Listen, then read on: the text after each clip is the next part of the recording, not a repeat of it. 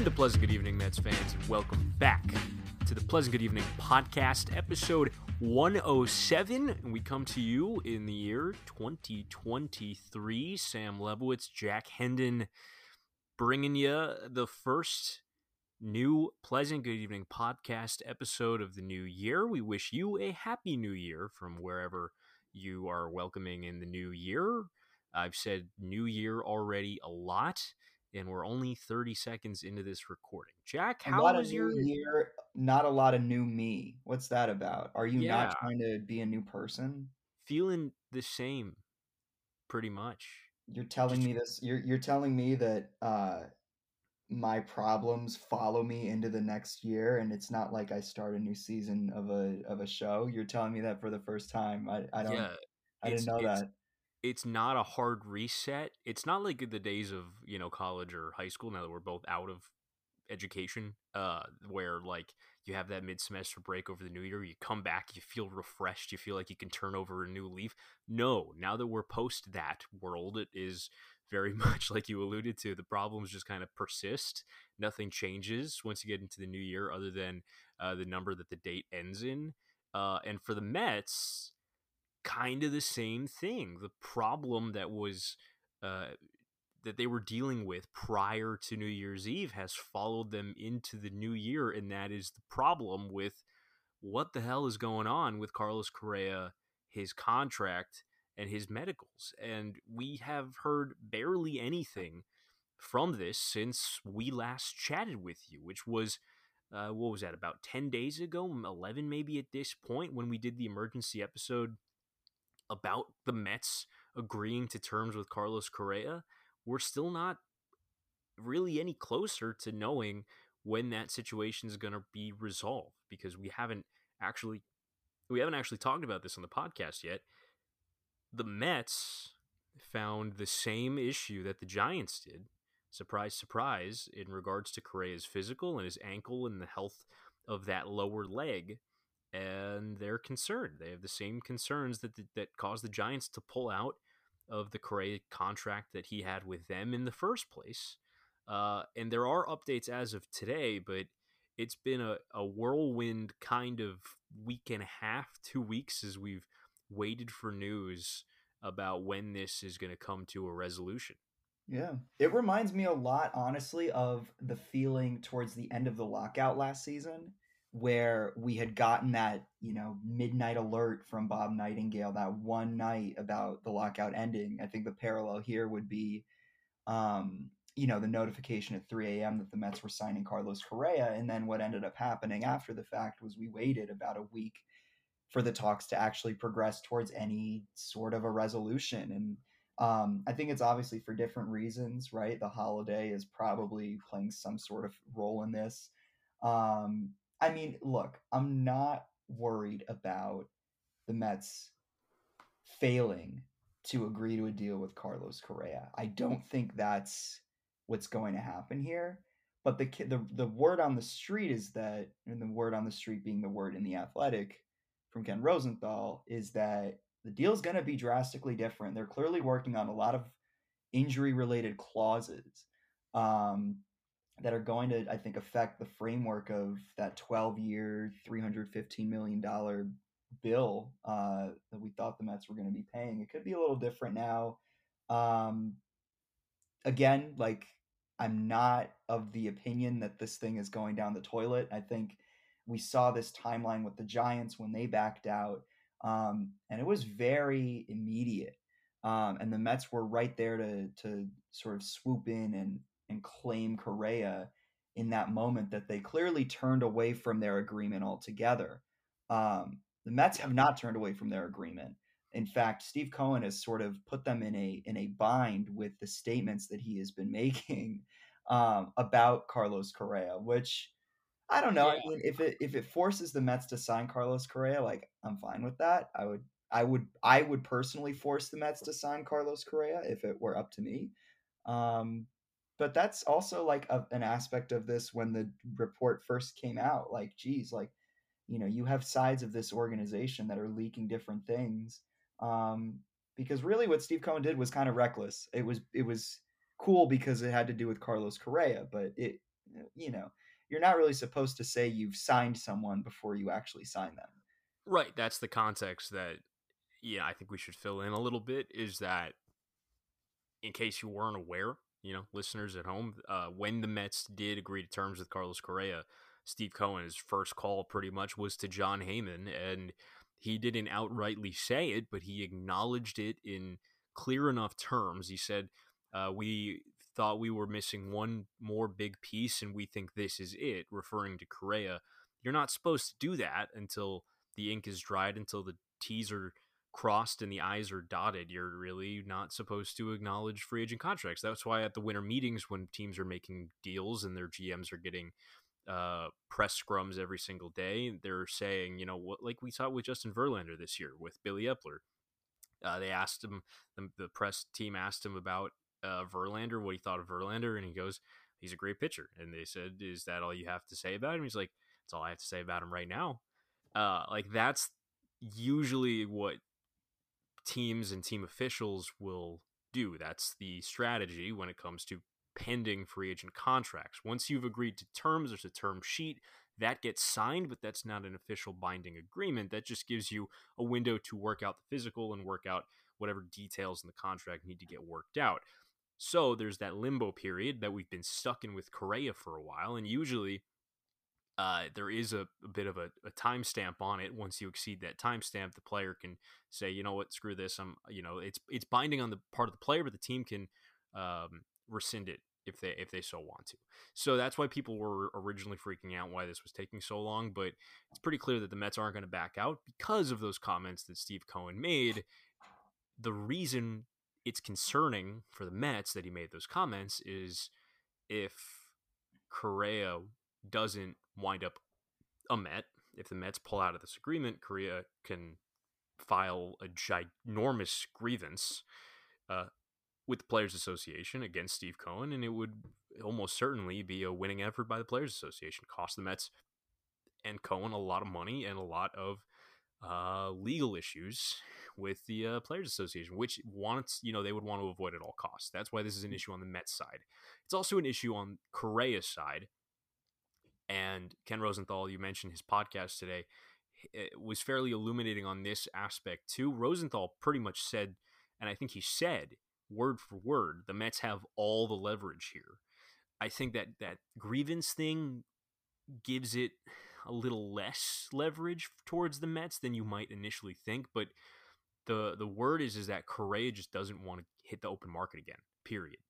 Yeah. Scott Boras doesn't want him on the market again. Correa doesn't want himself on the market again because he knows he's not going to get this kind of guaranteed money. If there's two teams that have such concerns about his physical health that they're willing to pull out of long term contracts, he's not going to get a long term contract again. Um, so yeah. the Mets have quote unquote all the leverage. They want to make this happen. And after that kind of initial shock when this broke that the Mets had similar concerns about Correa and everyone was like, oh my God, are they going to pull out of the contract too? I think that's kind of abated and now it's like okay just what is this going to look like he's going to wind up a met he he doesn't want to hit the market again he wants to be a met now he's on board with what the team is trying to do and Steve Cohen really can't afford to let him go from a legal aspect now because Correa is just going to turn around and file a grievance if he does. It's just a matter of what is this going to look like. Right. I think. I mean, look, this is. I, I'm I'm interested in your sort of perspective on this. I tend to believe that because there haven't been any sort of leaks on the Boras player side of this, uh, that it all sort of it's in the I guess it's in the same token of how you're referring to leverage, where really like the reason Scott Boras and you know isn't talking to any anyone in the media about this is really because they don't like they want this deal to go through. They don't want to create tension and they don't want to create a, a pissing contest in terms of how this how these negotiations are going to go. Is that like is that a fair observation to make or is that are they unrelated? I think so. Uh, this was also something that ken talked about in that podcast episode that dropped today is tuesday january 3rd we're recording this is uh the, the Mets want to get this done. Correa wants to get this done too, but they don't want to get it done in a way that's going to be messy. Like you, you said, they want a happy player. Yeah. is what Ken said. Especially if you're going to have a long term relationship with a guy like Carlos Correa, a superstar. You want a positive relationship there. You do not want to get off on the wrong foot. You do not want this public facing bidding war of sorts between the biggest agent in sports, his player, and this billionaire titan who has established himself in the last two off seasons as a guy that uh, will kind of do and say anything uh, and throw around whatever cash he needs to throw around to get what he wants in this sport. It's not a. It's not a. It would not be pretty. It would not be a pretty battle if this got public, uh, and we had to go through it. I mean, you remember, like you talked about the lockout last year. That was a pretty public negotiation, and it was so ugly. Yeah. So things can devolve pretty quickly. Whether it's a free agent negotiation, we saw how uh, frenetic and messy. It wasn't messy in the way that it created a you know bad blood between team and player, but the Max Scherzer um, saga last year when the Mets signed him, that was a very public negotiation. That was a very public battle between team and team and player. Is he going to go back to the Dodgers? Is he going to sign with the Mets? That was hours and hours and hours that lasted days of us wondering how that was going to sort itself out. Uh, and it was very nerve wracking for for the fans. Yeah. Uh, and, and this has just been so quiet that the nuggets we've gotten have been such minuscule nuggets. Uh, whether you believe the reports that the reason it hasn't happened yet is because of the holidays, or whether you uh, don't, you know, believe that and you believe the the reports from some some smaller reporters that were saying that actually no, it was the holiday. You know, the holidays didn't have an impact really on this deal shaking out. I mean, clearly they've really been working at it in some scope because otherwise it'd be done because Scott Boras said he expected this done by Christmas and now it's January 3rd and we don't have an official contract yet. I mean, it, it there's really no way of knowing specifically what's going on behind closed doors. Yeah. Whether Yeah. all we need is a few signatures to get this done, I think, you know, we're we're on the evening of January 3rd, business is back open as usual in Major League Baseball and Major League Baseball Players Association offices. So I don't see why it's not done if it's just needing signatures. Clearly, I think we maybe we were wrong in in hoping that it was just some signatures from lawyers who were not available over the holidays, and maybe there is still some contract language that needs to get ironed out. Yeah. Well, there's also the aspect of I think in this story the the radio silence that's been sort of requested um, of mem- you know people within the organization because this medicals you know fiasco I shouldn't call it a fiasco because it can obviously get much much worse but it's it's created a bit of a firestorm and ultimately it's a firestorm that's made Steve Cohen look a little bit bad for the reasons we outlined earlier. Like that was almost definitely an inside leak of some kind. Um, and it's brought us to this point where we also are sort of witnessing a kind of a a, a like a stalemate i guess that's not really the word here but it's it's it's something it's a silence has absolutely fallen over that front office um in ways I- that Yeah, I it's it's I don't know. It's not my story to tell, and it's probably a story that you know a couple years from from now we'll probably get the full written uh, story about everything that went down in the last two weeks. I don't think it's a coincidence that this story was leaked um, to Ken Rosenthal. He had the initial report that the Mets didn't like Correa's medicals and there was a holdup. He had that initial report. I don't think it's a coincidence uh, that he got that story and then we haven't heard anything of significance since. Really, I, I mean, Ken had this stuff today, but that's really just hey, the Mets have all the leverage, and I think this probably gets done, A, and B, gets resolved fairly soon. That's really what his report amounted to. The rest of his report, and we'll talk about this later, was in the meantime, they're willing to trade uh, Eduardo Escobar if you know if and when Correa becomes official because his role on the roster is much more superfluous with Correa into whatever. Yeah. Uh, I think it was we've had like two actual nuggets. It was that with Ken today, and then uh, the Giants' media availability with their front office between Christmas and New Year's, uh, in which they threw water on the flames of any speculation that maybe they try to jump back in on Correa because uh, they said pretty much he's focused on another team right now. Yeah. And yeah. Which was which was positive news for Mets fans. Yeah, the wording of it especially. I think Farhan referred to it as unlikely. That's a specific word that you I think put out in a situation in which there is a likelihood that something else is already happening. Um maybe I'm stretching on that, but I think usually you would hear something more along the lines of like um, it's not a road that we're going to go down where we've moved on. It's it's not a it's not something that you sort of toss up to well, it's unlikely. The odds are against us. You know, I think all of that definitely, like you said, points to the probability that this is the Mets contract to yeah. to sign.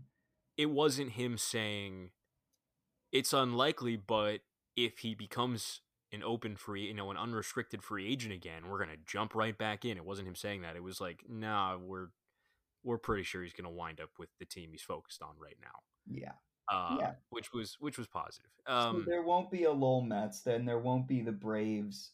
The amount of times I've heard people talk about the possibility that, like, obviously it's you know it's a big joke. I don't think it would ever happen, but like, wow, well, you know, would wouldn't it be funny if the Braves signed him for you know seven years and, and seventy five million dollars right now, and you know, to donate uh, five uh, percent of that to the uh, Atlanta Braves Foundation, um, you know, stuff like that. But that's not happening either. Like the Mets are winning this. The Mets are coming out of this on top. Yeah, like um, he's gonna be this. My understanding of the situation and the understanding that has, I think, become a lot more public, especially today, with you know one of the most prominent baseball reporters in the country pretty much saying as much, uh, is that he's gonna wind up a New York Met. Uh, it, it's just a question of of exactly what that looks like, what the contract looks like. To go back to the previous point, I I just don't think it's a coincidence that we haven't heard anything. I'm pretty pretty sure uh, things got buttoned up pretty pretty quickly after the initial story broke. Um, can't say this for a fact, but I would not be surprised if there was an intention uh, by Steve Cohen to see you know make sure this story never got out publicly, at least until after this the contract was officially signed. Uh, but that's I, I suppose speculation on my part. Uh, it's yeah, it's I not a stalemate. It's an oath of silence. That's how yeah. I would refer to this. It's, it's, a blood oath. It's it's making the inner circle a lot tighter. Yeah. So that there are fewer voices that can uh, leak this out and, and spread it around, uh, what have you. Um, I don't know. I just know all I know is that from my perspective, I caught wind of this a full 24 hours before that initial Rosenthal report came out. And I had my doubts if this was ever going to find its way out publicly. Source? Play, like, who's the source? Not to play the source game. Um, Sick source but, brag. Sorry. Yeah, big source brag. But I mean, I wasn't sure if this was ever going to get leaked publicly. And uh, if it did, I thought, you know, maybe this they figure this out after a few days and then we catch wind of it in February or March as the team's going to spring training. I really kind of was surprised when that initial report came out because the vibe I got was that they want to handle this kind of quietly. Um, and then it became unquiet, and then it became a LOL Mets thing, and then it got very, very quiet. So I don't think that's all a coincidence. But I guess we could talk about what we think the contract is going to look like. I think the contract is going to have a lot of specific, hyper specific language regarding his specific injury and that plate in his upper ankle and all that. I like think, if there's uh, food on it. not the kind of plate I was referring to. Okay.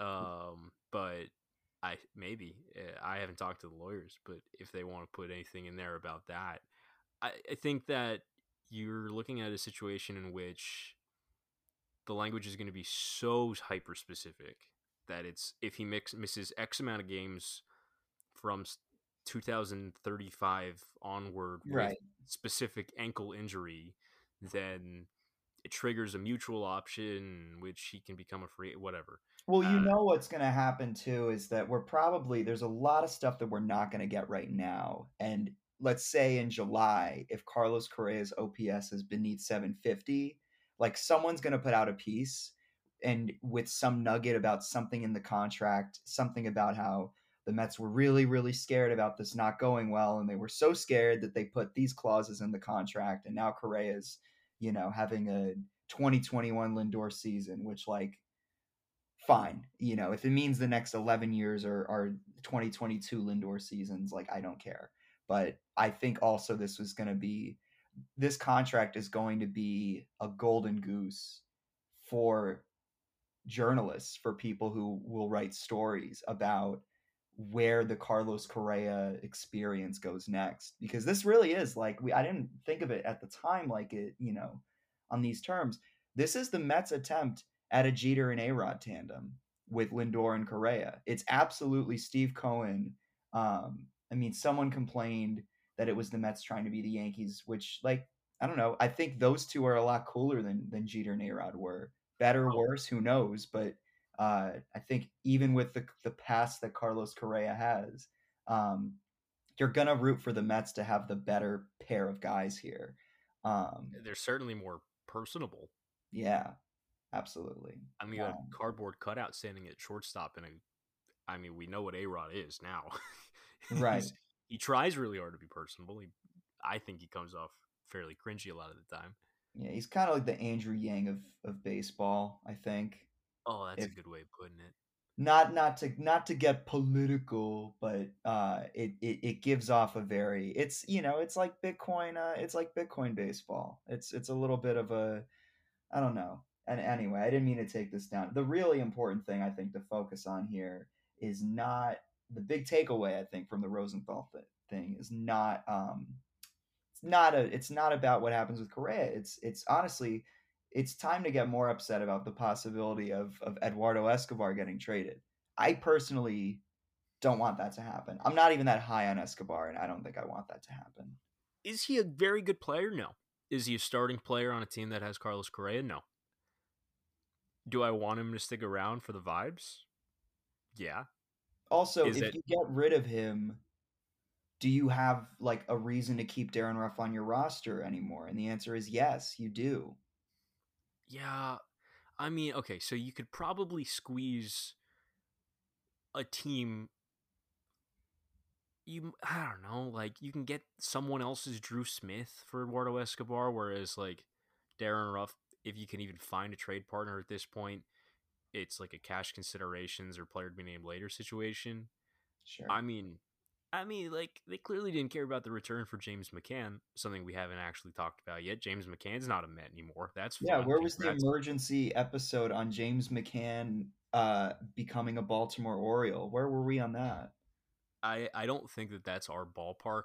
I think we should leave that to uh the niche Mets slash Orioles fan that we uh, that's Allison's ballpark. Um, yeah, sure. but Poor um, Allison. that's like that's not the result you want. You wanted. yeah, friend of the pod, Allison McKeag, one time guest, That's right. escaped escaped James McCann from the Mets and then got James McCann on her other favorite team, the Orioles. Uh, we're glad he's not a Met anymore. The Mets are uh, recouping five mil of the twenty-four mil that he's owed. Uh, and they're getting a player. They're allegedly getting a player to be named later, although it's not believed to be a prospect of any type of prominence, which is fine. Or what if it ends up being James McCann? That's happened before. It has happened before. But How about a catcher for catcher trade? You guys can have James McCann. We'll take uh, Adley Rutschman. I would. I. I controversial, but I would agree. Adley Rutschman would be good as a Met. James McCann for Adley Rutschman. Who says no? I certainly don't. Don't- Um, yeah, I, I just, I mean, clearly, if the Mets are trying to get someone off their roster, like a McCann. Like if they if they look at McCann and Ruf the same way, I don't think they care about the return. But it doesn't. It's so weird to me that we're getting reports that they see Escobar as a, a, guy they can trade now, and they see Carlos Carrasco as a guy they can trade now. Because like depth is still important, and it's not just something you want to throw away. Like yeah. having Danny Mendick as your depth instead of Eduardo Escobar is not the same level of depth. Eduardo Escobar is better depth than anybody else that you could roster right now, unless you go out and bring in someone else, which I don't think they're going to do uh, for that type of role. Right. And also, is it worth it to make a trade like this for? I mean, uh, not to not to write off Drew Smith because I think Drew Smith is a is you know a real dark horse to be great this year, but why? Who's to say you can't just sign the next Drew Smith, right? Like, are there really no relievers out there? Are there no guys? You've already claimed like how many guys off waivers at the off chance that maybe they will be like Drew Smith? Like, what's one more? Why do you have to trade Eduardo Escobar, which by extension is going to, you know, force your hand in rostering someone like Darin Ruf or giving more at bats to Luis Guillorme or Danny Mendick in uh, July, August? Like, what's the point of doing all of that? I don't I, I I fail to see it. And again, I'm not even that high on Escobar. I'm sure that as time goes on, naturally, especially with players who don't play a whole lot and guys who sort of have these these little hitches in their game, right? Eduardo Escobar can be kind of weird against right-handed pitching and uh, he lifts the ball a lot and he doesn't really play great defense, right? Guys like that are not going to be as good in year two of their contract as they are in year one. Um, but even then, I think he is still better than Darin Ruf.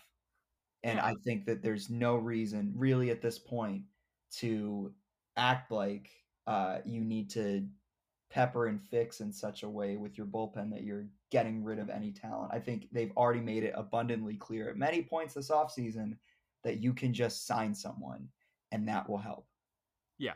I, I just think, I mean, even if he's not a very good player, he's a better player than Ruf, like you keep saying. Yeah. And he's a player that is a switch hitter, is capable more so against left handed pitching. So he's got that Ruf role kind of there, mm-hmm. potentially, you know, if you want to employ him in a similar role.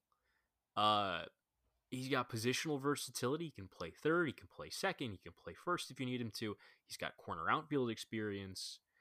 Um, you know, average-ish runner, whatever. Great clubhouse guy. Pop a mm. homer every once in a while. Uh, we saw him get hot a couple times. What his hot streaks are, are pretty great. Like, I just feel like there's a lot of value there that is pointless to give unless you're getting something of equal or greater value in return. And I, I don't think a t- some other team's Drew Smith is like is like is Scott Barlow worth this? I don't know, no. just a name, or is Scott Barlow? Scott Barlow might be a little bit better than Drew Smith. I don't know. Even then, I mean, it's not a. You don't have to trade Eduardo Escobar for someone marginally better than Drew Smith. Just sign someone marginally better than Drew Smith, right? Like that's probably the one. Really, what's silly to me too about this is like, look, most of the free agents at this stage are gone. Jurickson Profar is maybe the only like top 40 free agent left. Everybody uh, Eovaldi gone. Um, that would be the most recent one, right? Um, God, I'm I'm like, I mean, they've all gone, um, except for potential guys who can mash against lefties and relief pitchers. Those are the only two departments. Like if you look at the remaining outfielders right now, there's like a trove of guys who you could sign who would be better than Ruf. Um, I guess maybe this is right. I mean, I'm sort of talking myself now backwards into this idea that yeah, maybe you can trade Escobar because like you can sign Trey Mancini, right? But I don't know. Like I don't know. I mean, you like you it's such a lateral it. move. It is like if you still want if you want someone who has versatility like Escobar can, you could spring in like Chad Pinder, though he didn't have a very good offensive year. Yeah. If you, I mean, on the flip side too, there's guys here who you like you said can absolutely replace Ruf if you're just like ready to get rid of Darin Ruf, which I don't really know if they're ready to get rid of Darin Ruf. I, I'm not certain of that. I think they gave up too much in that trade to just be like, all right, yeah, we can cut bait. Um, which is such an unfortunate thing. They got totally played by the Giants in that trade, Yeah. and the dividends were so bad with Ruf. But like, is it not an upgrade to go if you're like chill with having a right hand hitting first baseman DH on your roster with no positional versatility outside of that? Is Luke Voit worse than Darin Ruf?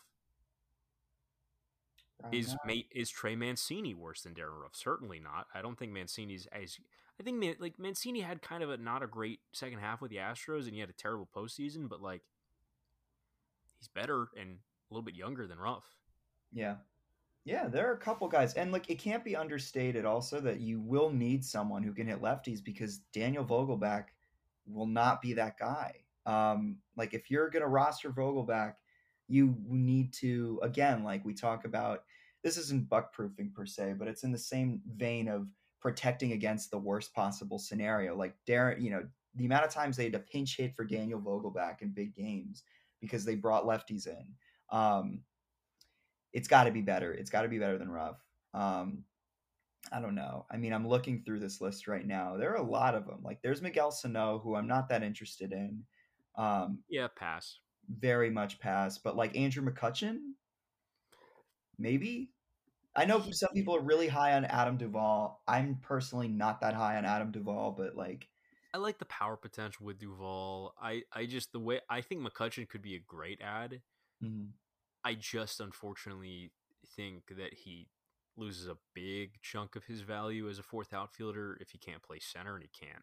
Because I, I, do want a second player on this roster who can play center, and you just don't have that right now besides Nimmo. And Duvall kind of does that, right? Yeah, Duvall's played a, a, a lot of center in recent years. Um, he's hurt a lot this year with the Braves, but like he, he is capable of standing out there in center, I think, a lot more than McCutchen at this stage in his career, which is weird because you think about Duvall and it's like my perception of Adam Duvall a few years ago before when well he was like really breaking out was like, oh, this is just like a corner outfielder who doesn't really do anything besides hit for power. But like his best years, he was a prorated defender at all three outfield positions, and he was like an above average runner.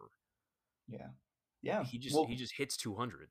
Right. Well, the on base is also pretty bad. I think that for me is the real sticking point. It's like a career. It's like two eighty one or something. It's and it's not a number that has gotten better as the power numbers have gotten better. Like he's just he's simply uh I think that's something that you'll always have to work around. But you know, they liked Tyler Naquin, who had very similar issues and um, was a far worse player than Duvall is. So, you know, if you're gonna go that route, I guess you can. I still am not.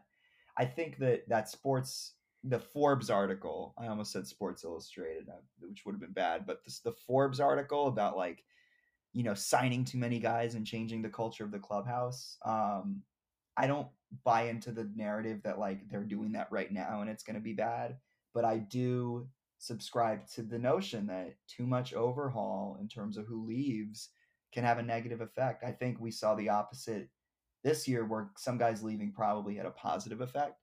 Um, and some of the guys who came in, you know, had the positive effect. I think that, uh, you know, I, I, Adam Duvall is probably not the kind of guy who I would say makes the clubhouse worse. Miguel Sano probably definitely would make the clubhouse worse. Tommy Pham would probably make the clubhouse worse.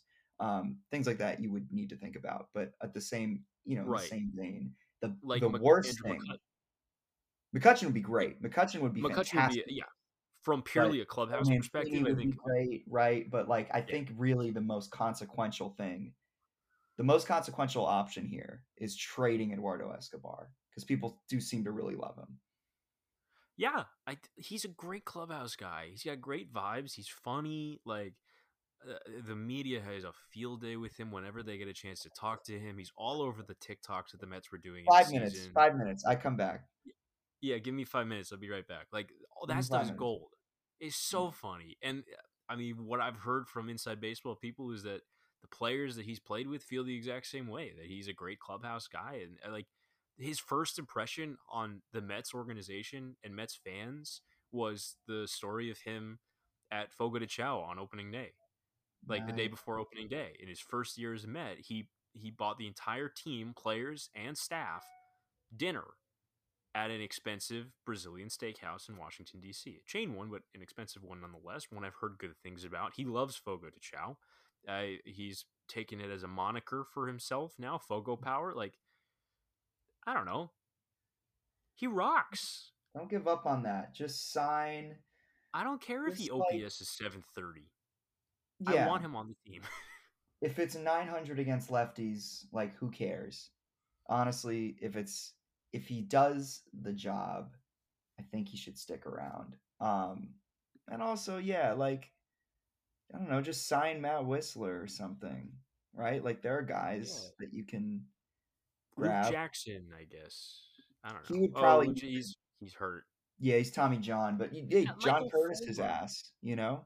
Yeah, they could do that. Uh, Michael Fulmer, things of that Yeah. nature. Fulmer is starting to kind of creep me out in terms of how long he's been on the open market. He's too good to be there that long. Like something physically has got to be going on if teams still don't I- him, right? Yeah, I shouldn't speculate like that, but there's no reason if you look at his statistics to not want him. there's plenty of guys like that. I mean, there's, I don't know, it's a weird market left because a lot. I mean, the top th- thirty-two whatever free agents, if uh, whatever list that this is um, that you've got up here, is they're all signed. Every single top fifty free agent, pretty much, with the exception of three guys, has been signed. Yeah, and Michael Wacha could go to the Twins like any minute now. Um, Yeah, He's Or back to the probably. I mean, those guys who are left too. I'm, I've mentioned at you know ad nauseum the idea of like bringing in a a hybrid starter reliever to do the Trevor Williams job. Most of those guys are holding out for deals to start. Like Wacha probably wants to start for the Twins, um, so he's Yeah. probably out of the out of the equation. Chad Kuhl Um, would be fine. Kuhl could be interesting because, like, I remember when the Rockies signed him, there was a people talked about the possibility that he would sort of improve by leaving the Pirates. He kind of had a, a horrible second half, but um, I mean, low value, buy low, right? Um, Yeah, Rockies are not exactly the smartest organization either when it comes to pitching. yeah, you've got you've got some uh some toys to play with. Yeah, you could you could Um, like go out and sign Andrew Chafin or Matt Moore too. Like I don't know, Yeah, they'll figure it out. it's definitely, I think, at this point, a matter of not trading Escobar. Um, don't do it because, like, if you trade him, you're just setting yourself up to, you know, pay another right-handed hitter. Um, don't trade Escobar, but I would say keep fixing the bullpen. Uh, you still have, let's see, Trevor May is gone. Mychal Givens is gone. Joely Rodriguez is gone. Trevor Williams is gone. Um, Ottavino is back. You have Raley. You have Robertson. But, like, still, that's two new guys to four guys out of the building. Um, Right, like the not McFarland is like, Is T.J. McFarland on a minor league deal? Yeah, yeah, I mean, okay. Yes, they have to fix the bullpen still. Like it's not done. There's also another question, I guess, that we're kind of dancing around, is that in in the world where Carlos Correa is a, is a Met, and in a world where Eduardo Escobar remains a Met, which is a big question mark right now, I guess.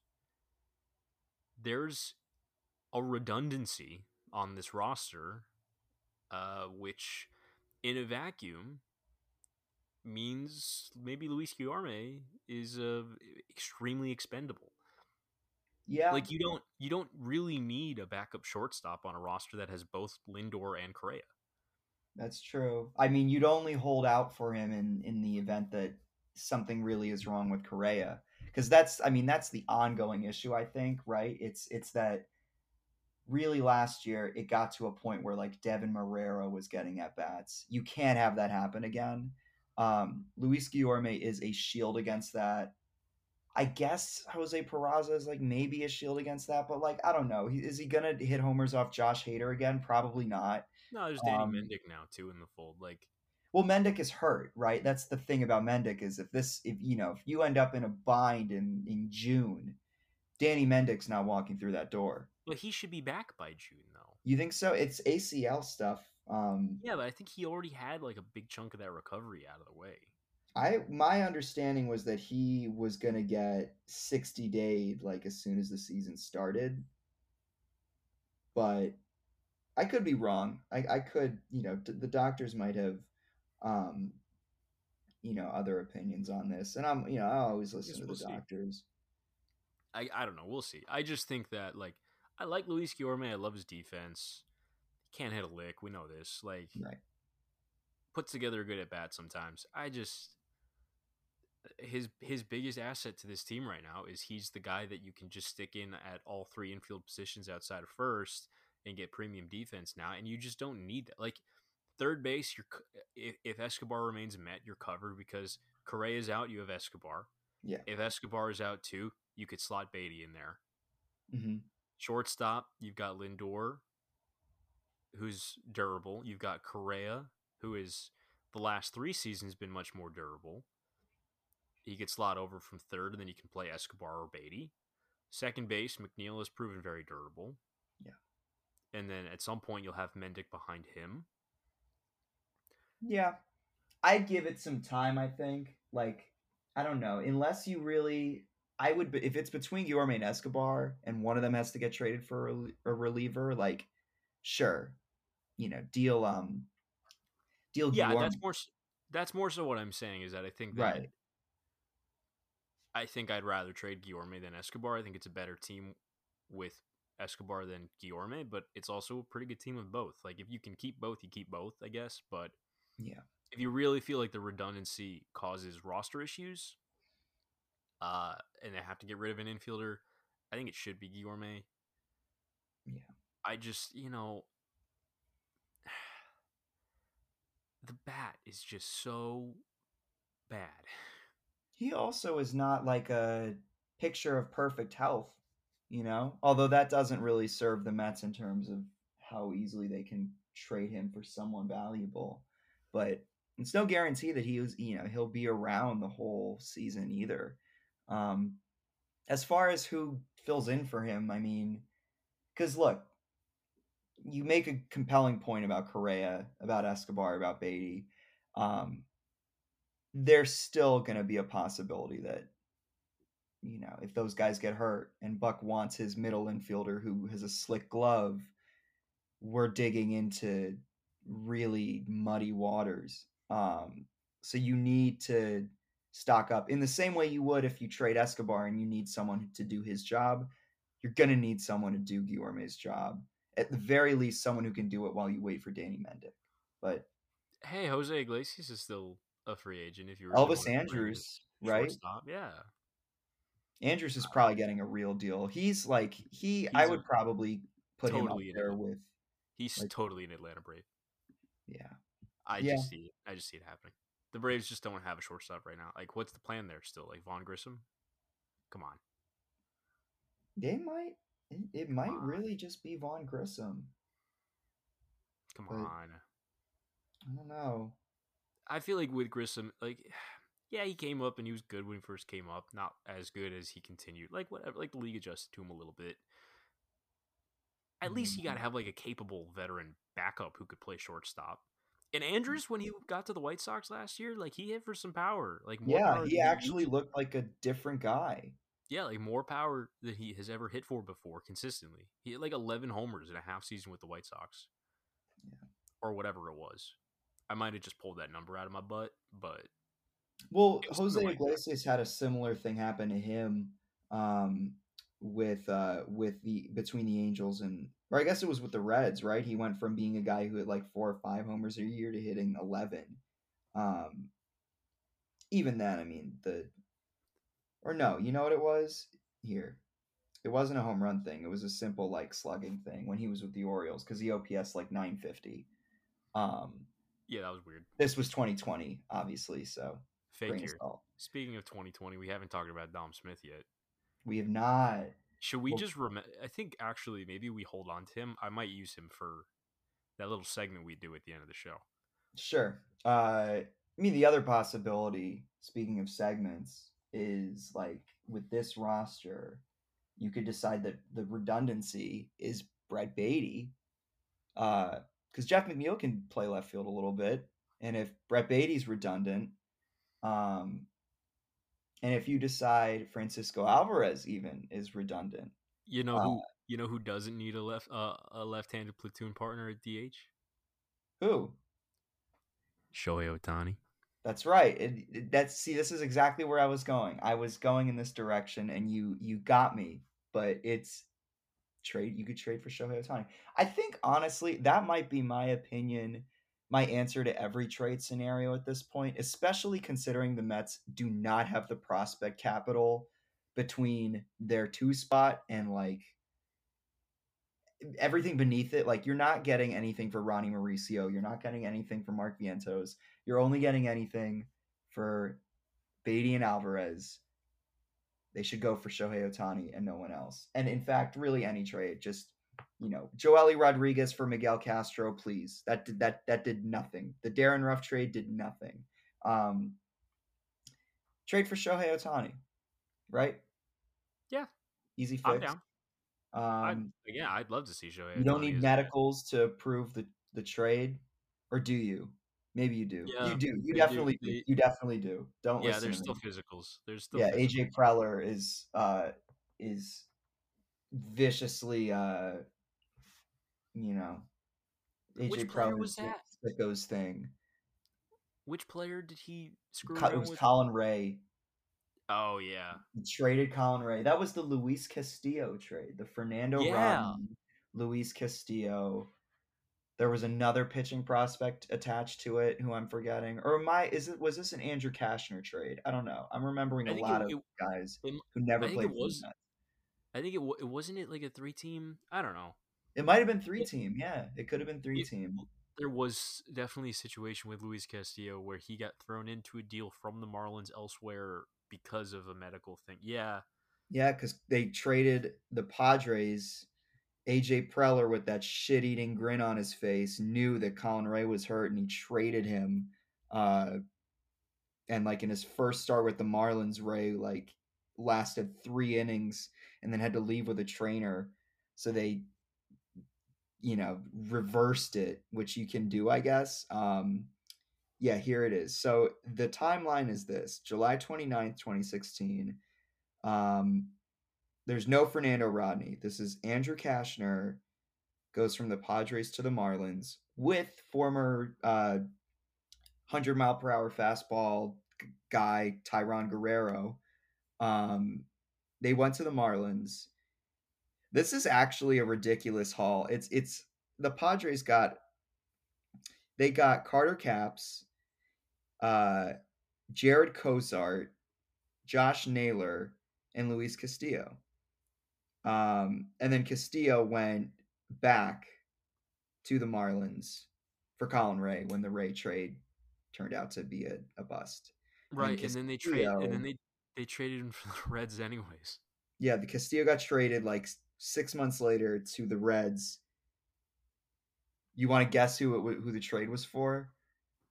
Oh man, I feel like I know it. Um, Cincinnati Reds 2017 starting pitchers.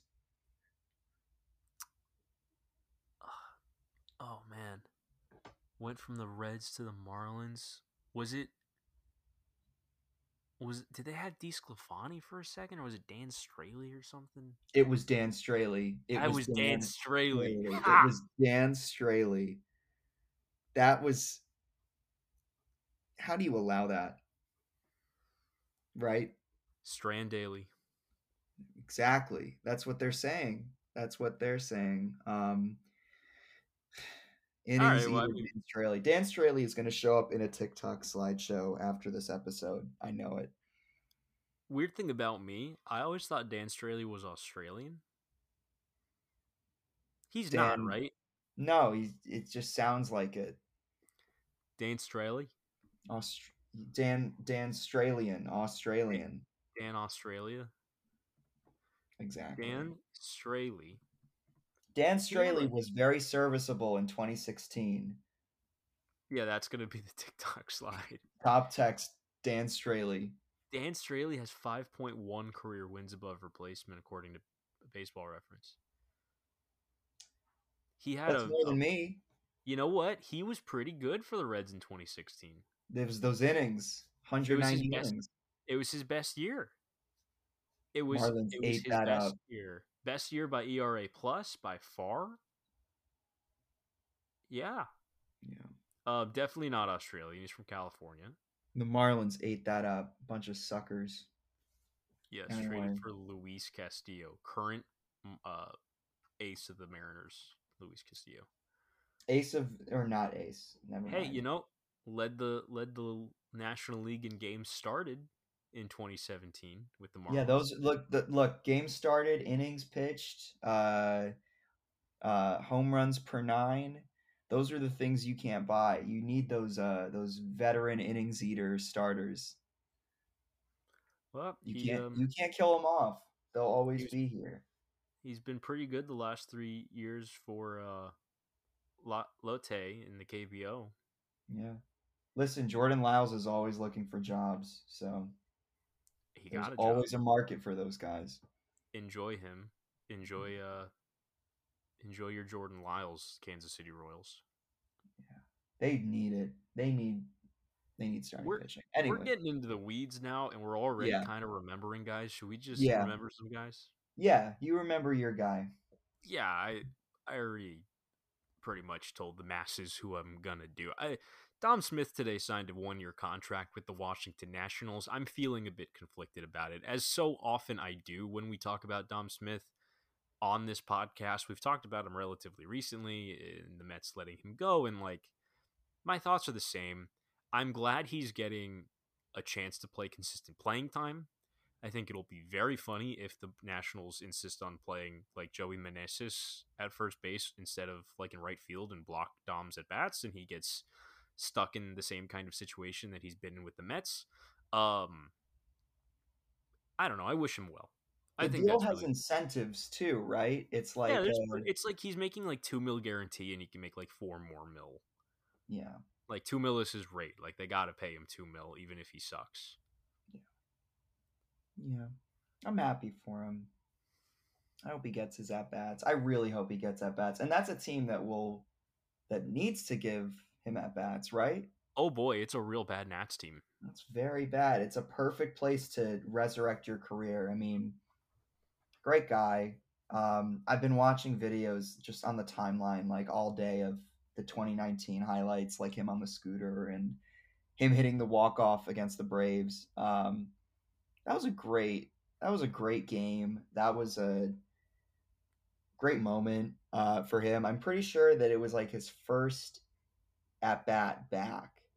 Uh, Oh, it, it was. Uh, I think so. Yeah. like foot injury and he was down 0 and 2 and he basically like he you know to get to play the last game of the season after you're um you're injured through most of the last month it's you know you want to make that at bat count and he definitely did and he look to his credit dom was incredible in 2020 um small sample juice ball like say whatever you want you might be right but you can't deny that like he was one of their best hitters that year He was one of the best hitters in the National League. I, I think yeah it, he led the NL in WRC plus and extra base hits, or, or was top three in both, something like that. yeah as long as he doesn't do it against the mets like if he's getting those at bats against the braves and he's you know crushing spencer strider and, and, Famous- like that's Famous last words. As long as he doesn't do it against the Mets, as long as he doesn't do it against the mets he will do it against the mets almost certainly he will do something against the Mets. Yeah. I'm I don't know. I'm like I saw someone refer to it on the timeline today as Daniel Murphy 2.0, and I wanted to punch my phone. yeah, that was that was overkill, you know, like although look, the Murphy thing is its own story. We haven't I don't think we've ever sufficiently talked to Should I remember Daniel Murphy just in the spirit of guys going to the Nationals and If- to be if you- ironic like as a you- bit? Unless you had something else in mind. Um, no, I, I think I'll remember Daniel Murphy. Uh, think sometimes we don't remember him, and um, yeah, he really kicked their ass when he went to the Nationals. That was I don't think I've ever seen anything like that, and Yeah, probably won't see anything like that again. Like people now, they complain about Travis d'Arnaud and they complain about Justin Turner, but um, that was bad. That was a bad that was the first domino to fall after 2015 too. Yeah, like my take is has been fairly you know fairly consistent over the years about the Daniel Murphy situation in that at the time with the eye test there was really no reason to believe the power surge was the real Daniel Murphy now. Yeah, And Neil Walker had been a better player and was both sides of the great. Neil, yes, and was great. Neil Walker was great as a Met. Like, he was very good. He was as as good, if not better, than Murphy had been the previous two or three seasons. Yeah, as and he could play his position, which Murphy couldn't. Yes. However, if the Mets had actually used, um, you know, current at the time, up to date, uh, maybe self scouting practices, they probably could have seen that the swing change was legit and that Murphy now had loft and was tapping into it and was strong and um, was going to hit for a lot more power. And that little postseason show he put on wasn't just a hot streak. Yeah. You know, if they kept him around, Kevin Long may have stayed too, and that ended up biting them in the ass when he left. Um, because he went to the Nationals, I'm pretty sure, and he basically followed Murphy there. And um, He's bounced around. yeah, I don't know. I mean, look, I don't feel like the way I do about like Degrom leaving the Mets when I think about Murphy leaving the Mets. Like he was just kind of a guy who had been in the picture for a while and had a really really good month. Um, but it is you know what I remember I think most about that that arc of his when he left the Mets was when Gary Cohen like referred to him as a net negative on uh I think it was like like Benigno and Roberts or something which like you know we all make mistakes. It wasn't it wasn't a insidious or hurtful you know like obviously Gary didn't mean anything by it but like did I know as soon as I heard that that Daniel Murphy was gonna OPS like twelve hundred against the Mets the next two years? Yeah, I did. Um, I think hopefully people watch what they say about Dom Smith because um, that would that could also happen. Uh, probably not on the same scale, but just if it's if it's just one game and it's the game you need to win most, it it probably is the same scale. So yeah, I'll remember Daniel Murphy. Um, don't look up what he has to say about uh, about uh, Pride or Billy Bean uh, or any of that. Um, He and Brooks Raley would probably get along. yeah, they they'd probably be close. Uh, it was it was pretty weak, um, but Yeah, it was real bad. That was Yeah. bad. That was a, that was a tough. Uh, that was a bad moment for. Yeah, that was a tough Dan. pill to swallow. Because yeah, that was also one of those things where like a lot of people really liked him before he said that, and then once he said that, it's it's it's very hard if you identify if you're in that group of you know if you're I in the mean, we- LGBTQ plus community to hear that and be like, oh yeah, I love Daniel Murphy. Like his errors probably piss you off a lot more at that point. Yeah, Um, you you and I both know people that are Mets fans and fall under that umbrella of the LGBT plus community and felt very alienated by Murph and and what he had to say about people in that community and uh it as friends with those people it, it hurts us as Right. straight cis identifying individuals and um kind of sucked it sucks to hear that as a fan period Yeah. because like these are normal these are like humans obviously and they're going to have different leanings and beliefs and sometimes i just don't need to know about it Yeah. and Yeah. uh, sometimes it, and it makes the experience as a fan of these players a lot worse sometimes when they voice opinions that i don't agree with Yeah. not Yeah, to say that this was even Although- an opinion this Yeah, wasn't even- right. I mean, he framed it as an opinion it's Yeah. it's a bigoted belief though Yeah. Well, it's it's you know, it's like a there are opinions about whether uh you know, the shift should be banned from baseball or not, and then there are opinions about whether you're going to respect another person's like very fundamental interests and and beliefs that don't hurt you. Um, Identity.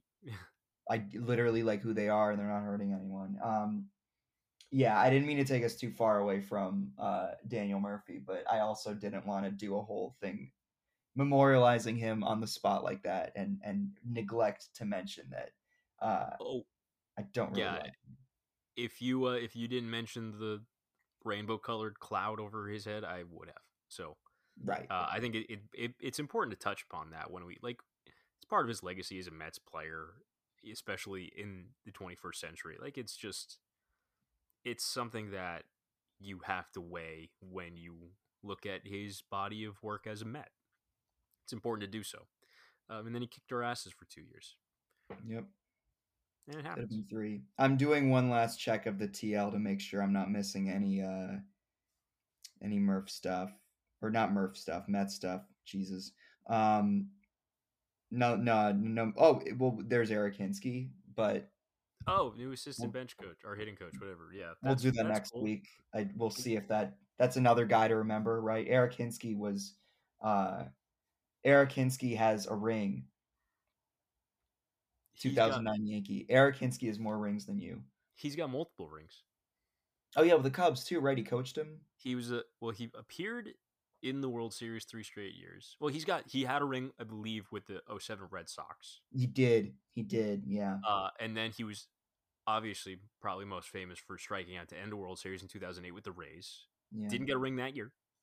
Uh, got one with the Yankees in 09, and then he got one with the Cubs in, in 16 as a- bench coach, maybe. Whatever. What was he? I think it was hitting coach or like assistant hitting coach. He was on Um, the staff. He was in the dugout. He was there, and he followed Joe Maddon to Anaheim.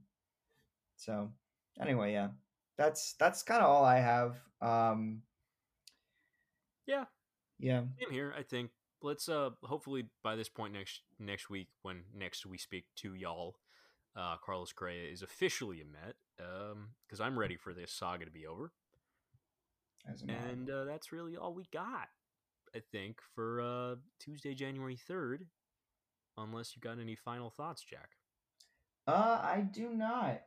Happy New Year. Um, yeah, let's let's go Mets. Love the Mets. Let's go Mets. Love the Mets. Yeah, I, I guess uh, Happy New Year. And thank you for the continued support into yet another year. This is our the fourth calendar year that we will be recording in, which is crazy. We haven't been recording for four years. We haven't even been recording for three, but um, this is the the fourth different year on a calendar that an episode of PG will be released in. We started in August of 2020, and now here That's we are. wild. Yeah, That's damn. Yeah. It's a whole presidential term. That's a whole uh wow. Really laying it on. And wherever 2023 takes us, we're glad that you're along for the ride, and we appreciate you listening along. Um, and that's really it. Episode 107 is in the books. He's Jack Hendon. I'm Sam Lebowitz. We'll see you next week. And Mets fans, have a pleasant good.